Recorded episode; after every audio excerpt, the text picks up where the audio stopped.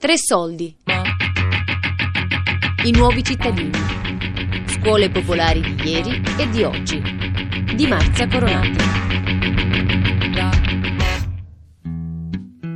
Mi laureo in storia, una tesi sull'età dell'illuminismo. Era dicembre 70. Entro nell'aula, professori schierati. Mentre sto per cominciare a parlare, si apre la porta e vedo i professori un po' perplessi che si guardavano, entrano cinque ragazzini del borghetto prenestino, a mia insaputa, perché in quel periodo andavo spesso al borghetto prenestino, largo Preneste, che forse era il borghetto più grande di Roma come popolazione. E quindi questi rag- i ragazzini che vivevano nelle baracche, diciamo che venivano al dopo scuola, nel dopo scuola si parlava di tutto, Remo Marconi è stato tra gli animatori dei doposcuola di Roma tra gli anni 60 e 70. E quindi eh, questi eh, ragazzini eh, sono, erano venuti a sapere da, da, qualcun altro che io mi sarei laureato.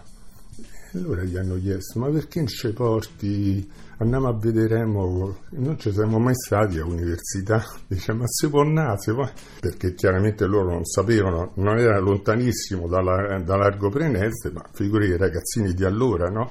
che anche a Prato Rotondo, a San Basilio, ne, nella cintura dove c'erano, non conoscevano il centro di Roma, perché i genitori c'erano altre cose da fare, poi c'era proprio la lontananza. Quella era il mondo della borgata e il centro di Roma era un'altra cosa. Con noi questo distacco finì perché nel nostro modo poi di fare il dopo scuola era anche la conquista della città.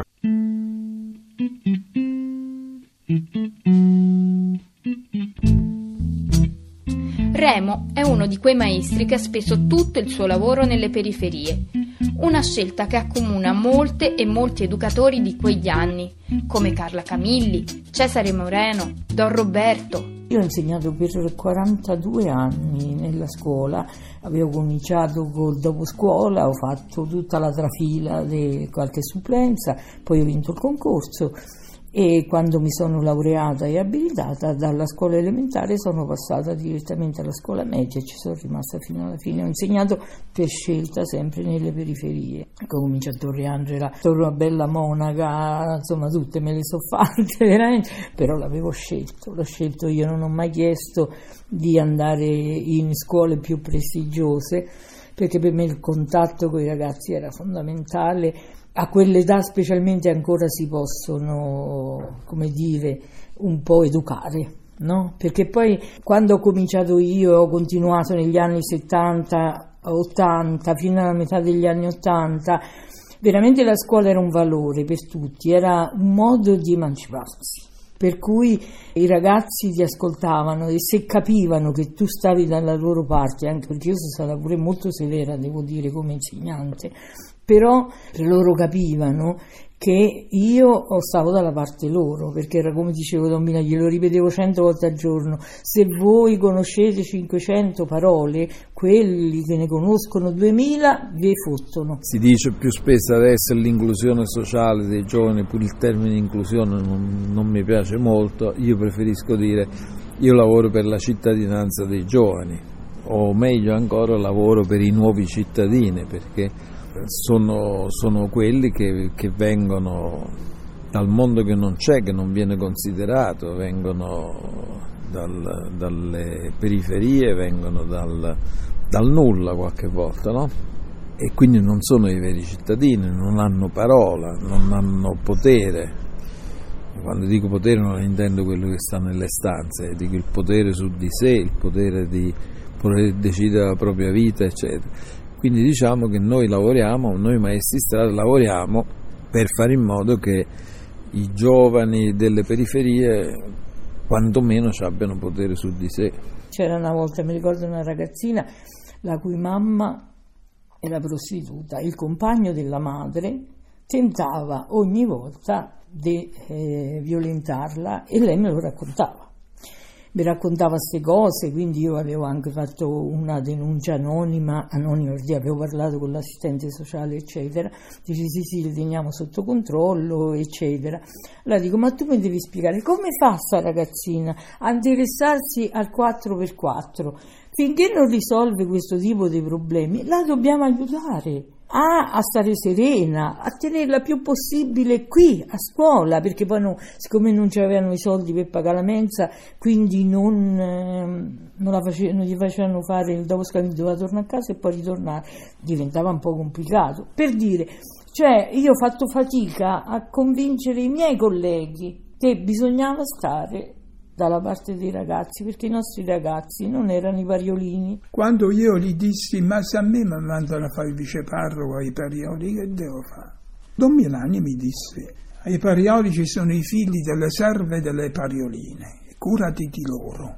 E quindi la scelta, l'opzione era chiara. E venni qui a Roma e cominciarono i dolori. Ricordo che andai a Vitinia il parroco eh, mi ricevette e mi disse come prima battuta di accoglienza, eh, senti, quando viene a bussare qualcuno, se vedi che è mal vestito, mal andato, è uno di questi che stanno qua giù, non lo fare entrare. Se invece che è ben vestito, fallo accomodare al salottino. Oh Dio mio, dico, che dovevo fare? E certamente questo serviva a chiarificare la mia attitudine. È chiaro che queste zone sono le zone nelle quali si individuano quelli che possono essere i soggetti che possono sviluppare una ricezione insomma, rispetto a questi temi e a questo interesse dei cattolici di base da un lato e degli studenti, soprattutto politicizzati sia a sinistra dall'altro. Quindi cioè, questi luoghi diventano fondamentalmente delle terre di missione, questo è la, il concetto, eh, in cui profondere diciamo, le energie eh, di un nuovo impegno sociale, per cui bastava seguire i margini un po' scoscesi di un quartiere nuovo, bastava seguire le linee ferrate di una ferrovia o talvolta andare con lo sguardo un po' al di là dei ruderi degli acquedotti romani. No?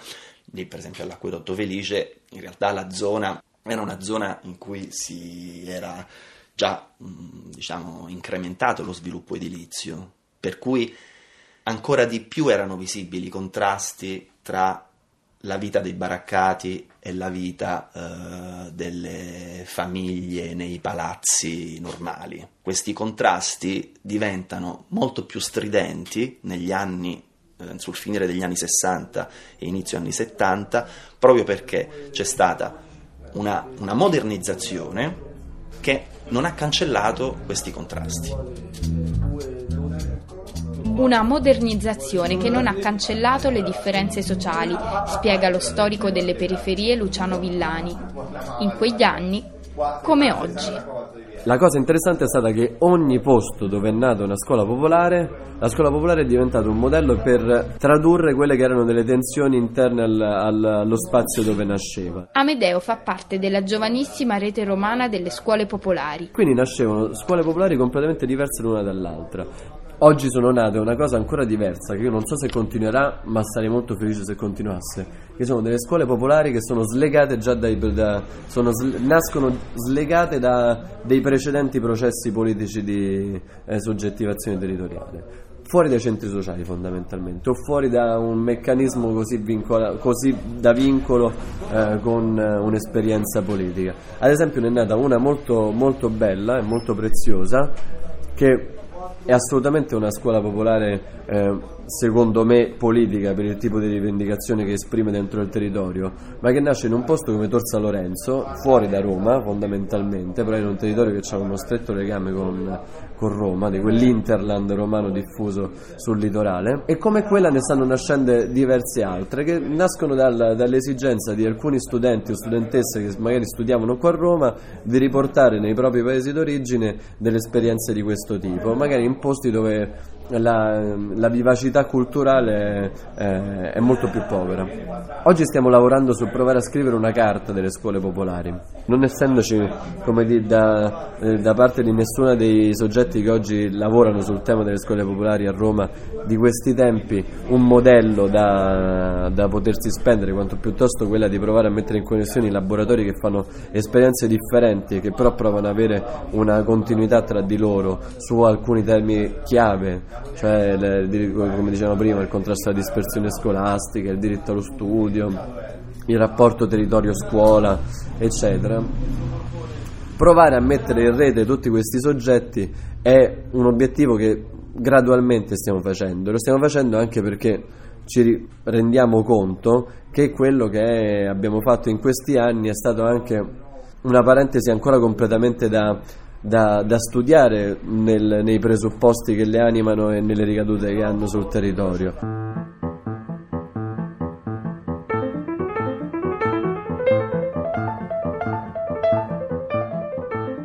Nel libro La scuola è di tutti, l'insegnante Girolamo De Michele riporta un aforisma del professor Adorno che ripropone, in un moderno quadretto familiare borghese, la coppia Filemone e Bauci. Ogni mattina il marito si ferma sulla soglia di casa per farsi passare il mantello sulle spalle e ogni mattina la moglie adempie con zelo l'amoroso servizio e accompagna il marito con uno sguardo che dice che farci? Lasciategli questa piccola gioia, è fatto così, è soltanto un uomo. Nella loro reciproca ipocrisia, il marito si illude di poter trasferire senza residui le passate signorie nelle mura domestiche, all'interno delle quali è solo una caricatura, un eroe in pantofole, e la moglie si illude di aver ottenuto una liberazione che è solo apparente, perché è anch'essa confinata fra le pareti domestiche della struttura familiare. Hanno entrambi torto, poiché nessuna emancipazione è possibile senza l'emancipazione della società. Il rapporto tra scuola e società, spiega De Michele, è di questa stessa natura. La società non è più in grado di sovradeterminare l'istituzione scolastica facendo di essa lo strumento di conservazione dell'ordine sociale esistente, ma la scuola stessa, resa autonoma dalle trasformazioni dell'ordine sociale e dell'ordine dei saperi e degli apprendimenti, non può illudersi di conseguire una vera riforma senza una radicale riforma della società tutta. Ho incontrato questo prete di Milano, Don Gino Rigoldi, che parlando del progetto, del successo, eccetera, eccetera, dice, ma io un indicatore di successo ce l'ho di sicuro, che i ragazzi non se ne vanno più. E io ho detto sì, confermo. Il problema principale che abbiamo noi maestri di strada è che una volta stabilito un rapporto con un ragazzo non ce lo avevamo più di torno, eh, perché quello logicamente capisce che da noi ha delle cose che, non, che purtroppo non, non, ha trovato e non troverò, troverà da nessun'altra parte. Eh, un ragazzo che ormai sta in carcere da 15 anni e questo scrive a me, scriverà anche ad altri, però scrive a me e mi ha chiesto se quando esce ci possiamo incontrare, eccetera, eccetera. Eh, cioè, e io l'ho conosciuto nel 1998, sono passati 18 anni. Probabilmente se non andavo in galera si era pure scordato di me, ma essendo andato in galera invece si ricorda di me. E quindi, siccome lui diceva eh, io non sono un buon esempio, eccetera, gli, gli ripeto sempre che forse lui è il nostro migliore allievo.